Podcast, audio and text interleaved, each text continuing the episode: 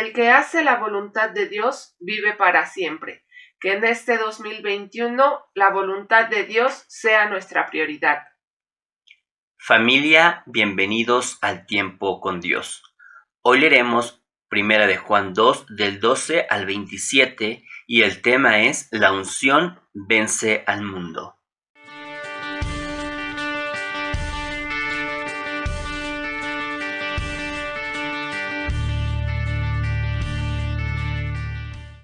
Comenzamos. Hijitos, les escribo a ustedes porque Dios, gracias a Jesucristo, les ha perdonado sus pecados. Padres, les escribo a ustedes porque han conocido al que ya existía desde el principio. Jóvenes, les escribo a ustedes porque han vencido al maligno. Les he escrito a ustedes, hijitos, porque han conocido al Padre. Les he escrito a ustedes, padres, porque han conocido al que ya existía desde el principio. Les he escrito también a ustedes jóvenes, porque son fuertes y han aceptado la palabra de Dios en su corazón y porque han vencido al maligno. En cada etapa de la vida tenemos diferentes necesidades, pero tenemos al mismo espíritu. El conocimiento de Cristo es fundamental en cada etapa de la vida cristiana. Aferrarnos a la palabra nos ayuda a tomar decisiones correctas para así hacer la voluntad de Dios siempre, no importa por la etapa o situaciones que estemos viviendo, si tomamos en cuenta la palabra y al Espíritu Santo, saldremos vencedores. Continuamos. No amen al mundo ni lo que hay en el mundo. Si alguno ama al mundo, no ama al Padre, porque nada de lo que el mundo ofrece viene del Padre, sino del mundo mismo. Y esto es lo que el mundo ofrece los malos deseos de la naturaleza humana, el deseo de poseer lo lo que agrada a los ojos y el orgullo de las riquezas. Pero el mundo se va acabando con todos sus malos deseos. En cambio, el que hace la voluntad de Dios vive para siempre. El versículo 15 dice, no améis al mundo.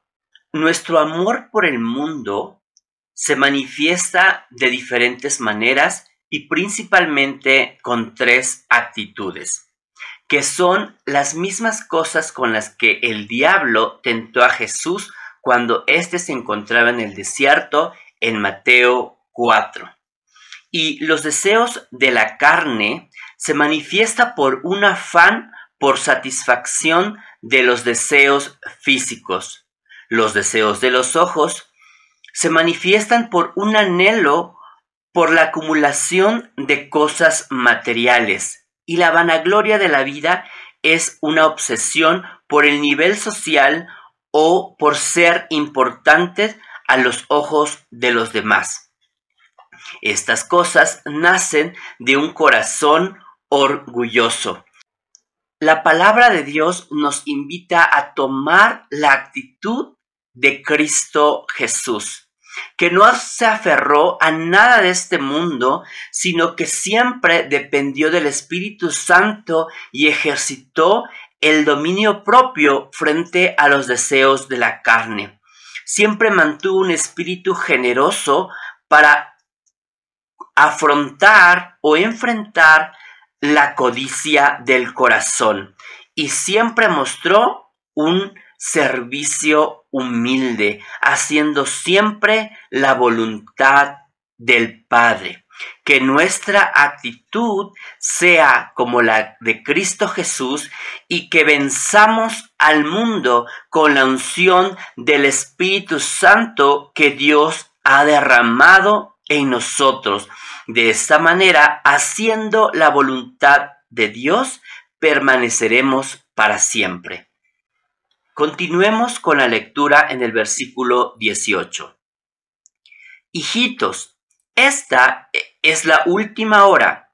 Ustedes han oído que viene el anticristo, pues bien, ahora han aparecido muchos anticristos. Por eso sabemos que es la hora última.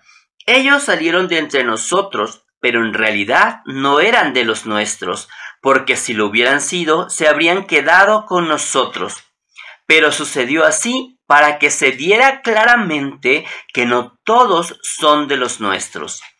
Cristo, el Santo, los ha consagrado a ustedes con el Espíritu y todos ustedes tienen conocimiento.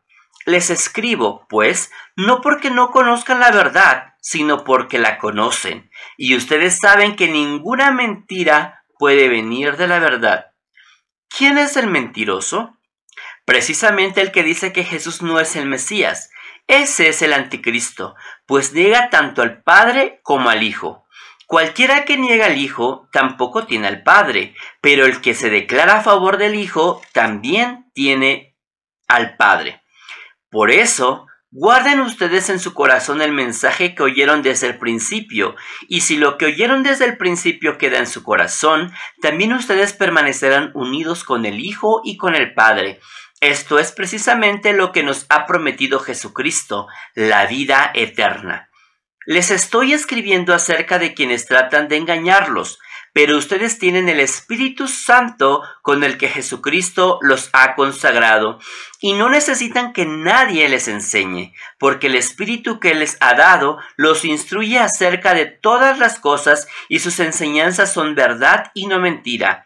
Permanezcan unidos a Cristo conforme a lo que el Espíritu les ha enseñado. En esta última parte, Pablo nos advierte sobre los falsos maestros y los falsos profetas.